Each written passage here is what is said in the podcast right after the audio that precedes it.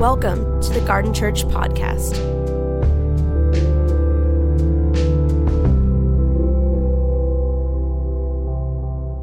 It's an absolute joy to be here. I, I, feel so at home here. As Darren said, there's a group of pastors from across the world, a lot from the States, some from the UK, some from Australia. We gather annually um, in California. Why California? Because it's California and no one wants to come to London at this time of year. Um, so we gather in California, and, and, these pastors have become some of my closest friends. Um, so I hold this church in my heart. I've been praying for this church for over seven years. I know some of the stories, some of the breakthroughs, some of the struggles. And when you pray for something consistently, you, you really care passionately about it. So to be in the room amongst you, it is a total, total joy. So thanks so much for having me with you. Delight to be here. I know you're in this empowered series. So, um, I'm going to step right in, and hopefully, some slides might appear on the screen. I'm not sure the text fully working, so you might need to control it from the back, but there's I'm sure that will happen. Um, I'm going to speak about spirit empowered worship. And if you've got a Bible, let's start in John chapter 4. Um, I want to use this passage to launch into what I feel like the Lord is stirring in me as a gift for you from Scripture. And the context for this passage is a conversation about living water. Jesus engages in this conversation and offers the kind of water that enables people to, to not experience thirst again. In other words, to satisfy satisfy their deepest, deepest longings. And in this conversation, Jesus says to this Samaritan woman, He says, A time is coming and has now come when the true worshippers will worship the Father in spirit and in truth, for they are the kind of worshippers the Father seeks. And the question I really want to ask is, is what does that kind of worship look like? More specifically, what does it sound like? What is the sound of spirit empowered worship? Worship that isn't just giving our intellectual agreement, mental assent to a set of propositions, but the kind of worship that bubbles up from within us as we give praise to God. What does that actually sound like? Is there a unique sound to worship that is offered in spirit and in truth? And the answer is yes. Let me tell you a bit of my story. So, I was born 1979. So, my childhood years were the 80s, just an incredible time. Just put your hand up in the air if your childhood years were the 80s. Glory years, glory years. We're talking Star Wars, we're talking Back to the Future, we're, we're talking Pet Shop Boys, a-ha, the A team. I mean, it was a golden. Some of you have no idea. Maybe those. Okay, one person um, connects. Some of you are like, what the heck? Um, if you were born later, you massively missed out. The 80s were an incredible time, um, both outside of the church, but also inside of the church. Um, so, what happened in the UK, it actually started here in, in California, um, what we sometimes refer to as the charismatic renewal movement, an outpouring of the Spirit. And it birthed some incredible movements in the UK and far beyond the UK. Movements like Alpha, that you've potentially heard of, the HTB movement, the Vineyard movement, that obviously was founded here in, in California, a number of other house church movements in the UK, and the list goes on. So, churches that were kind of stuck in their ways, spiritually dry, suddenly the Spirit began to flow and kingdom life began to break out. Now, I want to give you my perspective as a five, six, seven, eight year old. Um, walking into church during that season, it was normal for me to walk into the back of a room like this and see grown men and women on the floor weeping as they encountered the healing power of Jesus.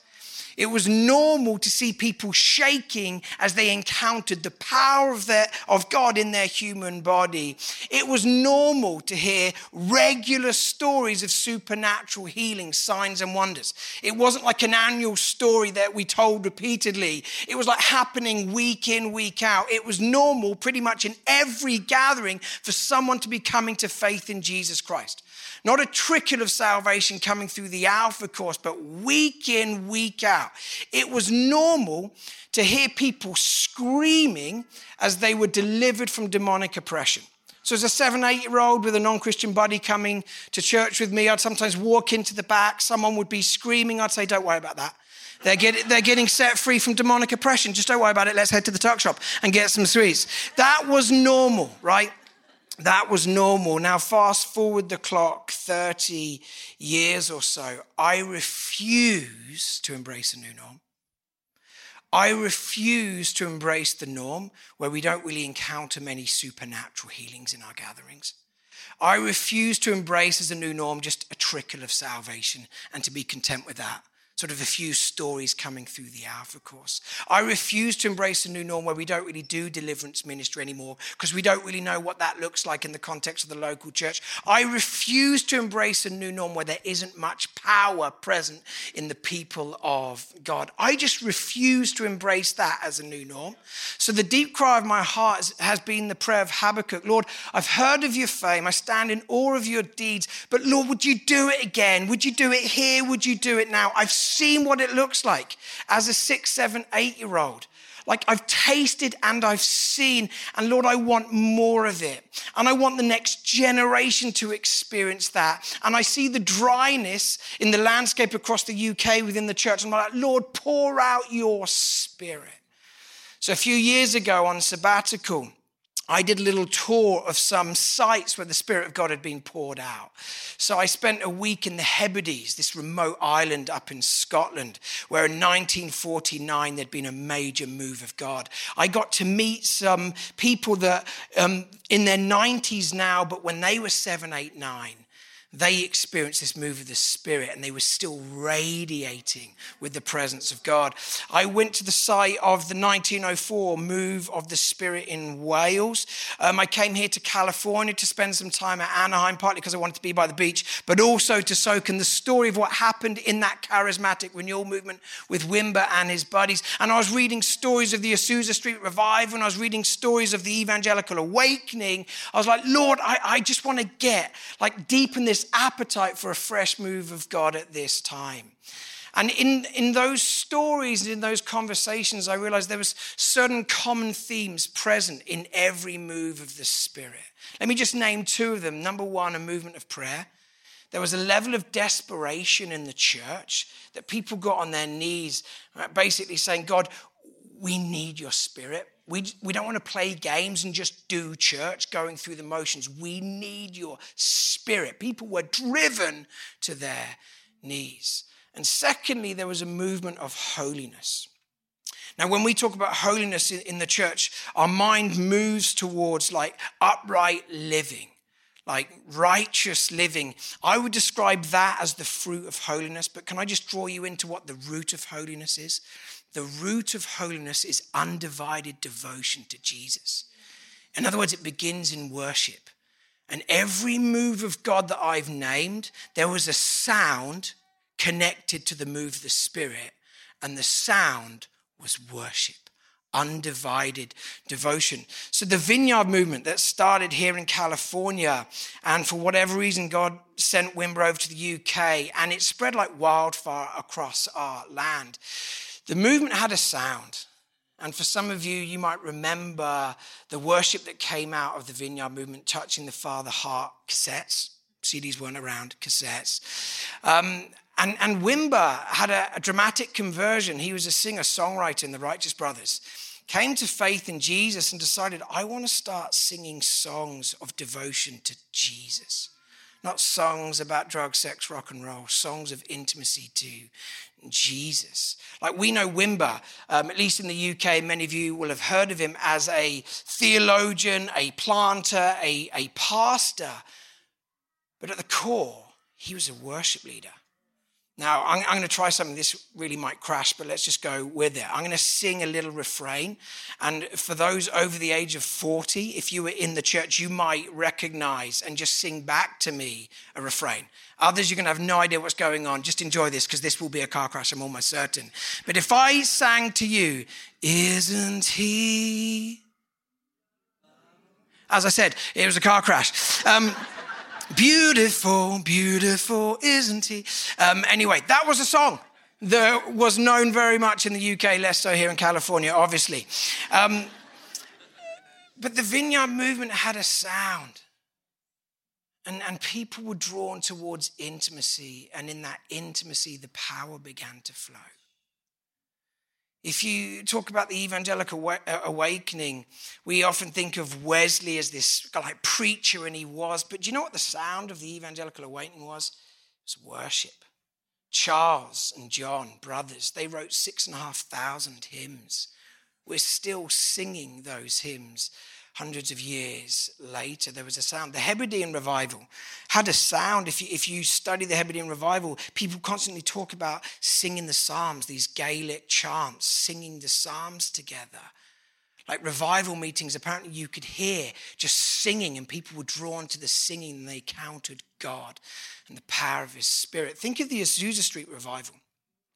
And, and essentially a genre of music that was birthed. When we hear gospel music, and the ripple effects of, of gospel music in terms of culture. It's incredible, but that was the sound of a move of the Spirit. It was the sound of undivided devotion to Jesus. Lord, would you do it again? Lord, would you do it again? Movements of the Spirit are birthed when the church rediscovers how to worship in spirit and in truth.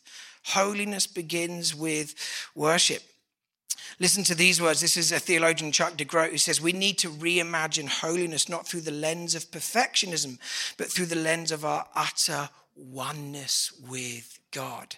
Yes, there's a fruit that flows from holiness, moral purity, being set apart for the purposes of God, living counterculturally, absolutely. But we start with the root, and the root leads to the fruit, and the root is undivided devotion. Listen to this prayer from Deuteronomy 6. If you were to ask people in the Jewish community about holiness, they're almost certain to quote this passage. This is perhaps the most formative of the prayers of the Jewish community, known as the Shema, as they pray day in, day out. So, hear, O Israel, the Lord our God, the Lord is one. You shall love the Lord your God with all your heart and with all your soul and with all of your strength. That's the root, right? And what flows from the root is the fruit. These commandments that I give you today are to be on your hearts. Impress them on your kids. Talk about them when you sit at home and when you walk along the road, when you lie down, when you get up, when you check your social media feed. That's the message translation. Tie them as symbols on your hands and bind them on your foreheads. Write them on the door frames of your houses and on your gates. But there's a root to that kind of living and the root is undivided devotion to Jesus. You see this in the conversation that Jesus has. An expert of the law questions Jesus, Teacher, what's the greatest commandment in the law? Remember, the, the Ten Commandments are a pathway to human flourishing. So when the expert says, like, what's the absolute central core component of, of the Ten Commandments, this vision for human flourishing, Jesus quotes the Shema says if you really want to get the essence of what it means to thrive as a human being, the answer is undivided devotion to God. Love the Lord your God with all your heart, with all your soul, with all your mind, and with all your strength. You see this in the Ten Commandments themselves. The first three commandments are about worship. You shall have no other gods before me. I don't want any images. I don't want you to bow down to them or worship them. I don't want you to misuse the name of the Lord your God. Then you've got the seven, you know, and, and obedience flows, but from the first three, which are about undivided devotion. And if you get rid of the first three, what you're left with is spiritual formation without undivided devotion. And we see that in the secular culture all around us. It is possible, and it's happening on our watch, to embrace a spirituality that has spiritual formation without undivided devotion. But spiritual formation without undivided devotion is a spirituality empty of power and empty of joy. Spiritual formation without undivided devotion is the kingdom without the king. And that's essentially secularism.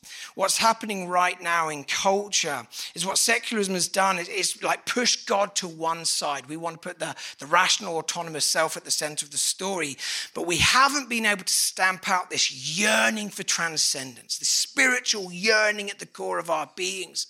So it's fascinating to watch a younger generation longing to somehow connect with something higher. And what are they doing? They're rediscovering practices that come from the Judeo Christian story They're just pushing God to one side in the practices and pointing them towards the self. Let me give you some examples of these practices. Number one, I, I, read an article in a paper in the UK during lockdown about this guy who had this breakthrough discovery. He realized that if he spent a day off his devices, a day of digital disconnection, it brought life to him. And in this article, it's like, I've discovered fire. And you're like, no, you've discovered the Sabbath. And the, and the church has been practicing Sabbath for 2,000 years and the Jewish community for far longer. But it's like, I've discovered this thing, this, this day of rest, this day of digital disconnection. It's unbelievable. And he gave all this research, the, the effects on well being. And his central argument is, is the reason Sabbath is a really good idea. It helps you be present to yourself. That's not biblical understanding of the Sabbath, which is a day of worship to be present to Jesus, redirecting the practice towards the self. Another example would be the secular version of mindfulness. I know a lot of people are discovering mindfulness, and it's an incredible gift, but there is a secular vision of mindfulness. And when you talk to people, they'll often say, like, the goal is to be empty, like just to empty yourself of negative thoughts and emotions which sounds like awful to me because what I want is to be filled with the presence of God. Like, I, I want to be full of the love of the Father, not just about being empty. And a lot of people, when they talk about mindfulness, is like, do you know what? It really helps me be present to myself. I'm like, oh no, Christian meditation, Christian mindfulness throughout the centuries has been about exercises that help us be present to Jesus, present to Jesus. I watched this TED talk. This is another practice, and I just found this one funny. Um, it was this lady talking about if you have a high pressure moment, let's say you've got a job interview or something that you need to G yourself up for. She, she said, don't make your body small just before you go into the interview. So don't be in the waiting room like hunched over. What you need to do is stand tall, hands up like this which prepares your body and begins to shape a mindset. And the mindset is, I can do this, right? Don't be small, go big. And I was watching, I was like, that's just funny because that's the posture of worship. And the people of God have been doing that for like thousands of years. And the mindset hasn't been, I can do this. It's like, God can do this. These are spiritual practices that are moved away from being God centered, become self centered, and they're empty of power. And because they're present all around us in secular culture, people in the church are adopting them. Right? And the church is losing spiritual vitality. This is a summary of the story that we belong to. It's a story that moves from the garden, Genesis 1 and 2, creation, and then created order unravels through sin, which leads to decreation, the brokenness that we see all around us. And the rest of the story is the story moving towards recreation through the life, death, and resurrection of Jesus. The new creation breaks in upon us. Notice the center of the story is. It should be on the screen really big. God. Center of the story is God. I just thought I'd help you out there. Um, needs to be bigger next time. Now, let me just compare this narrative. This is the shape of the Judeo Christian story and worldview. Let me introduce you to the shape of secular thinking. So, what happened during the Enlightenment, a number of thinkers said, Look, we, we love the shape of the Judeo Christian worldview. We like that it has a beginning we like that it accounts for the brokenness that we see and experience all around us. We like that it has a linear view of time and there's this kind of movement forwards towards perfection, towards this utopian vision. What we detest about the story is that God is at the center of the story. So, what we're going to do is we're going to push God to one side. We're going to put the rational, autonomous self at the center of the story. But I want you to observe the language that was used in this kind of seismic shift in thinking, a movement from the dark ages towards enlightenment. Like that's just ripped out of the Gospels. Jesus said, I am the light of the world. The gospel writer said, Those walking in darkness have seen a great light. Think of the language of Renaissance, French word meaning rebirth. That's just ripped out of the Gospels. Jesus, in conversation with Nicodemus, Nicodemus wants to be part of this kingdom movement. Jesus if you want in, you need to be born again of the Spirit. And the Enlightenment thinkers are like, oh, that sounds great, but we don't want to be born again of the Spirit. We want to rebirth through human endeavor. Like, we want to be the masters of our own destiny. We want to orchestrate this utopian vision. We want it to revolve around ourselves. Now, notice the shape and notice the language. This is why it's so disorientating for a younger demographic, because the story sometimes looks Christian and sounds Christian. Here's the litmus test if Christ isn't the center of the story, it fundamentally isn't Christian. If the cross isn't the center of the remedy, it fundamentally isn't the kingdom remedy. All sorts of ills we see you know, in, in, this day and age, we've been praying about some of the deep challenges happening in this nation, but globally. The church needs to rise up, not with this story, but with the kingdom story where Christ is the center and the cross is the remedy. Tom Holland, the historian, not Spider Man, um, but who knows, Spider Man might agree with this. There's every chance he would. Tom Holland, the historian, in his book, um, Dominion, subtitle The Making of the Western Mind. It's basically a book about secularism. It's his observations of this new religion that we're seeing in the West. How does he describe secularism? Listen to this phrase. He describes it as godless Christianity, Christless Christianity. In other words, it's the kingdom without the king.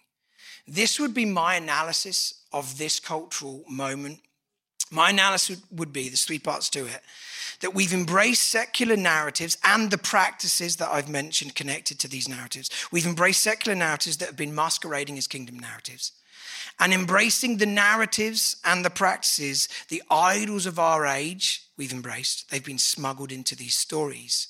And these idols have emptied the church of power and spiritual vitality. Let me just name that again. We've embraced secular narratives masquerading as kingdom narratives. Look Christian, sound Christian, but fundamentally aren't Christian. Smuggled into those narratives of the idols of our age, and these idols are emptying the church of power. And there is an opportunity for us to wake up. An opportunity for us to wake up. If you want the kingdom, it starts with undivided devotion to the king. This is what we see consistently in the New Testament that, that if you put God first, if you seek first the kingdom, what do you get? If you seek first the kingdom, you get the kingdom. Right? If you love God with all your heart, soul, mind, and strength, where there is undivided devotion to Jesus, you will find the kingdom of God and you'll find the Spirit moving in power, bringing life. But we also know it to be true that misdirected loves lead to misdirected lives. If you take your deep desires and they just move a little bit off the kingdom, suddenly everything begins to go wrong. Or to use Augustinian language, disordered loves lead to disordered lives. You can have good loves. If they're in the wrong order, your life will become disordered. So, this is the wisdom of Augustine that we manage our desires by ordering our desires right? We all know beneath the surface, there are so many competing desires, like ambition in terms of career, sexual desires, like so many different desires. What do we do with all these different desires? And the answer is we manage the desires by ordering the desires. Who comes first? God, yeah. Undivided devotion to Jesus. Listen to these words of St. Augustine. The paraphrase has been love God and do what you like which sounds amazing. Young people love that quote. Love God and do what you like as an ethical framework. Count me in. But let's actually read what St. Augustine said. He said, Love God and do whatever you please, for the soul trained in love to God will do nothing to offend the one who is beloved. When you order your desires and you put the king first, everything finds its rightful place. It all centers on worship. What if the church in this moment of history rediscovered worship and developed a new sound, the sound of undivided devotion? So I want to look at what does undivided devotion actually look like. Now, we all know it involves the, the entirety of our lives. How we spend our money, how we engage in politics, how we go about dating, how we go about marriage or singleness, how we operate as an employee or an employer. It's the whole of our lives. But I just want to zoom in just for this morning. What does it look like in this gathered context? And to explore it a bit further, I, I want to look at the five love languages. Put your hand in the air if you've read this book. This is what I love about the American church. Am I allowed to tease you for a moment? Um, when you come up with a good idea, you milk it for all it's worth, right? It's not sufficient just to have a book with the five love languages. There needs to be the five love languages for marriage, and the five love languages for those that are dating, and the five love languages for raising teenage children, and the five love languages for how you engage with toddlers, and the five love languages how to nurture your pets. The only book there isn't a five love languages on is worship, which is crazy. So I'm going to step, I'm going to step into the gap. And I want to look, what, what do these five love languages look like for when the people of God gather together in worship? Undivided devotion to Jesus. So let's start with words of affirmation. You know this, don't you? The tongue is the power of life and death. That we're made in the image and likeness of a God who creates through speech. He says, Let there be light, and there is. And we're made in his image and likeness. What we speak into the atmosphere transforms the atmosphere, right? So when we stand at a screen, and don't open our mouths and just read the lyrics. I know what you like because I know what I'm like. And you become a spectator thinking, I like this song. Oh, great chorus, cracking chorus. Beautiful poetry, great turn of phrase. Wasn't expecting that rhyme there, but that works. That really works. And it's rammed with good theology. Tom Wright would be proud of that. Oh, amazing. And, and, and you basically have that kind of conversation internally. What's the difference between that and speaking the promises of God into the atmosphere? If we're made in the image and likeness of God who creates through speech, when you sing the promises of God into the atmosphere, it transforms the atmosphere. Like we are trying to coach our church back in London out of spectating into find your voice in worship. If we're longing for a move of the Spirit and we've read the history books, we know there's a sound to what worship in spirit and truth actually looks and sounds like, then we want to lift our voices in praise, speak truth into the atmosphere. Here's a truth we see time and time again in Scripture that breakthroughs come as people find their voice in praise. And, and I say this as a pastor, and I can look back on parts of my life and parts of the life of the church that I lead. And I honestly think this to be true. There are breakthroughs that we haven't walked into because we didn't speak the promises of God into the atmosphere. We might have thought them or given sort of intellectual agreement, but we didn't proclaim them into the atmosphere and see the breakthroughs come about. Let me give you some examples of breakthroughs that come about through praise, like Jericho. The taking of Jericho, what an amazing story. That just before they go to Jericho, they camp on the other side of the Jordan, and there's a moment of consecration where the fighting men are circumcised, right? Which is a horrible military strategy just before you go into war.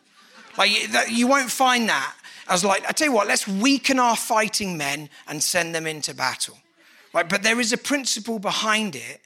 God is saying, I'd rather you be weak but set apart than strong and operating in your own strength.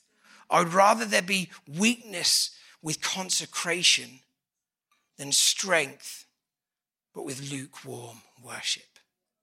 Right? Divided devotion. And then they, they cross the Jordan. And you know the story, they walk round Jericho, and on the seventh day, they walk around it seven times, and then they lift a shout of praise, and the walls come crashing down. It's the sound of praise that brings about the breakthrough. Or think of the story from 2 Chronicles 20. Three armies collaborate to form a vast army to come together to destroy the people of God. And King Jehoshaphat hears about this. He gathers the nation together and he gives a speech. Just listen to this speech. This is not what you want to hear from your commander in chief. Who basically gathers people say you might have heard some rumors. I just want to clarify that three armies have collaborated. They want to destroy us and i've consulted with our military advisors. Here's our conclusion. We have no power to face this vast army that's attacking us. Um, but, but it's actually worse than that. We don't know what to do. So you know we're powerless and we have no idea. And then come the words that change everything but he turns it to god now. But our eyes are on you and those words just change everything. And then a prophet begins to speak. And the prophet says, Listen, King Jehoshaphat and all who live in Judah and Jerusalem, this is what the Lord says to you. Do not be afraid or discouraged because of this vast army, for the battle is not yours, but God's. You will not have to face this battle. Take up your position, stand firm, and see the deliverance the Lord will give you, Judah and Jerusalem. Do not be afraid. Do not be discouraged. Go and face them tomorrow, and the Lord will be with you. Notice the language stand firm. Here's a spiritual principle of, of spiritual warfare, right? You take ground as you stand your ground. You do the standing, God will do the advancing. Don't get cocky. I bat myself now. I'm just going to start advancing in my own strength. Now, you do the standing, God will do the advancing. Read Ephesians 6. Paul teaching the church on spiritual warfare. He talks about the armor of God, and then the primary verb that's used after that is stand your ground. And as you stand firm, God will do the advancing. But it isn't a passive standing. What do we do as we stand? We worship. We lift our voice in praise. So, what happens in this story with Jehoshaphat? He basically sends the choir in front of the army, and they march to the battleground with a refrain Give thanks to the Lord our God and King, his love endures forever. And when they get to the battleground, they realize the armies have turned on each other and destroyed one another. What brought about that kind of victory? Maybe the enemy heard the sound of praise, heard the sound of undivided devotion, and they were terrified. The enemy is terrified of that sound in the church, the sound of undivided devotion to Jesus. Here's my encouragement be attentive to the songs we're singing in the church. Our songwriters are prophets. I think they speak the heart of the Father to the church. They grab hold of promises that we need to hear in this moment. Let me give you some examples. Can we just rewind to pre pandemic, right? What were the songs that we were singing in the church? And I mean singing, every week singing. Kind of loved the songs and then began to hate the songs because we sang them again and again and again and just kept on singing them. Let me give you some examples. I'll raise a hallelujah. Oh, yeah, someone's ready to sing it again. In the presence of my enemy, I'll raise a hallelujah. Louder than the unbelief, I'll raise a hallelujah. My weapon is a melody. I'll raise a hallelujah. Heaven comes to fight for me. I'm going to sing in the middle of the storm. What do you think the Spirit was saying to the church? Could it have been, hey, you guys are going to find yourselves in a storm? And there'll be moments where you feel overwhelmed, but you're not without power. You're not without any weapons. You do have a weapon. And the weapon is your praise and your thanksgiving. Let's think about another song. There's a table that you've prepared for me in the presence of my enemies. It's your body and blood you've shed for me. This is how I fight my battles. My weapon is praise and thanksgiving. This is how I fight my battles. Most people don't know the verses, but the chorus is killer. This is how I fight my battles. And the middle eight gets even better. It may look like I'm surrounded, but. That was all right. But yeah, I mean, what a song. Like, what, what a song. We were loving the song, right? But what was the Spirit trying to say to the church? You know, in, in what's coming, there'll be moments where you feel overwhelmed and completely surrounded. And, and you need to anchor yourself in some truth the truth of Psalm 23, that you might end up walking through a really dark valley, but you're not alone. You have a shepherd walking you, and he will walk you, if you allow him to take you by the hand, to green pastures, to still waters, where the entirety of your being finds replenishment. And even in the midst of your enemies, there's a table prepared for you, and you can feast in the presence of the king. What's going to get you through undivided devotion to Jesus, right? What songs do we need right now? Be attentive to the songs that we're singing. Often they are the promises we most need to grab hold of in this moment. Let me close with this then. Physical touch. What does worship look like when we worship God with our bodies? We don't buy into enlightenment thinking that we're rational beings transported around by our bodies. We worship God heart, soul, mind, and strength, right? Can I, can I tell you what is a pretty poor posture in worship? Just protecting your heart with high levels of disengagement. Postures in worship are incredibly important, and we've stopped teaching the church how to use your body in worship. Can I just give a few pointers? It's not like dance moves, but just a, a couple of ideas of how to use your body in worship. Sociologists and psychologists often say that emotion is essentially energy in motion. It's energy that moves in your body. So sadness is a movement downwards towards the ground. Fear is a movement outwards in every single direction. Joy rises in your body. Like when your soccer team, your American football team, it pains me calling it football, but yeah, when your team scores a goal, it's instinctive right? Your body rises up like that. Like it's energy moving through your body. So this is a gesture, right? But when you do it again and again and again, it creates a posture. The movements that happen in and through our bodies again and again and again create postures. Here's two truths that are simultaneously true. Our postures reflect our surroundings, they tell the story of what we've been through. Many of you have heard of the book, Your Body Keeps the Score.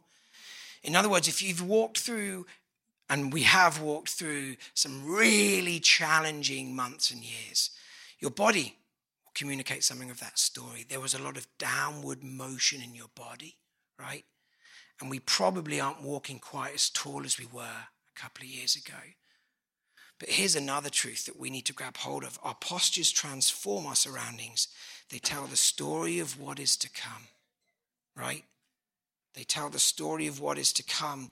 The people of God, when they gather in worship and do this, it's an act of defiance.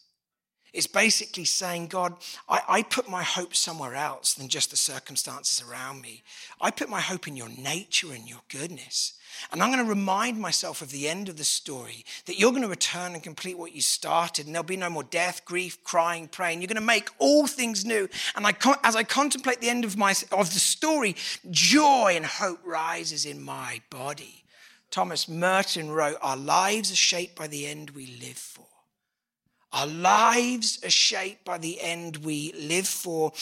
And when we worship, something happens in our body that affects our mindset, that affects how we engage in our surroundings. Enables us to bring transformation to our surroundings. I've visited churches in different parts of the world where there is extreme poverty and extreme persecution. Do you, know, do you want to know the sound of the church in those contexts? It's undivided devotion to Jesus. You're going to be hard pressed to find anyone just like this in worship in those contexts. They're like this. They're using their bodies to fan into flame the gift of faith to enable them to engage with what's going on all around them. Listen to the story of, of Caleb. Caleb was one of the 12 sent to the, the promised land. Moses sends out the spies, bring back a report, and they bring a report back. It's like, it's amazing. It's a land flowing with milk and honey. It's an, it's an incredible land, but there's giants in the land. And, and we've got no chance against the giants. And Joshua and Caleb had a different mindset. Listen to this. Then Caleb silenced the people before Moses and said, We should go up and take possession of the land, for we can certainly do it. Should go up and take possession. We can, we can do this. God is with us. I love this. I think there's a role for the church right now to speak to the surrounding culture where there's so much despair and say, Shut up! Sometimes we need to do it to people within the body of Christ where there is a posture of unbelief and cynicism. Jesus talks about the yeast of the Pharisees because it spreads really, really fast. Sometimes you have to find your voice as a follower of Jesus when you constantly come up against cynicism and unbelief, and you basically say, Shut up, in a pastoral tone. Right, this is what Jesus did when he calmed the seas, the chaos, he speaks, be muzzled. We translate it often, be still, but essentially it's shut up. And peace breaks in. Caleb had that confidence, faith to silence the crowd and speak hope. The next chapter, listen to what it says as a description of, of Caleb. This is God speaking over what set Caleb apart. He says, but because my servant Caleb has a different spirit and follows me wholeheartedly, I'll bring him into the land he went to, and his descendants will inherit it. Don't you love that? What are these two features we see in Caleb? He had a different spirit. We might call that a different posture. Everyone was walking around like this. We might as well just stay in the wilderness. It'll be awful, but it's the best we can hope for. And Caleb's there like that. Shut up. We can do this. Our God is able. And what was at the root of that faith? Followed God wholeheartedly, undivided devotion. This is the summary of my message for you this morning.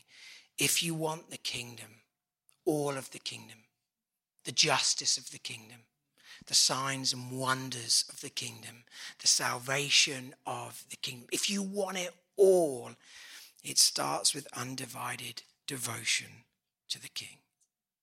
And that has a sound. And it's the sound of God's people worshiping him in spirit and in truth.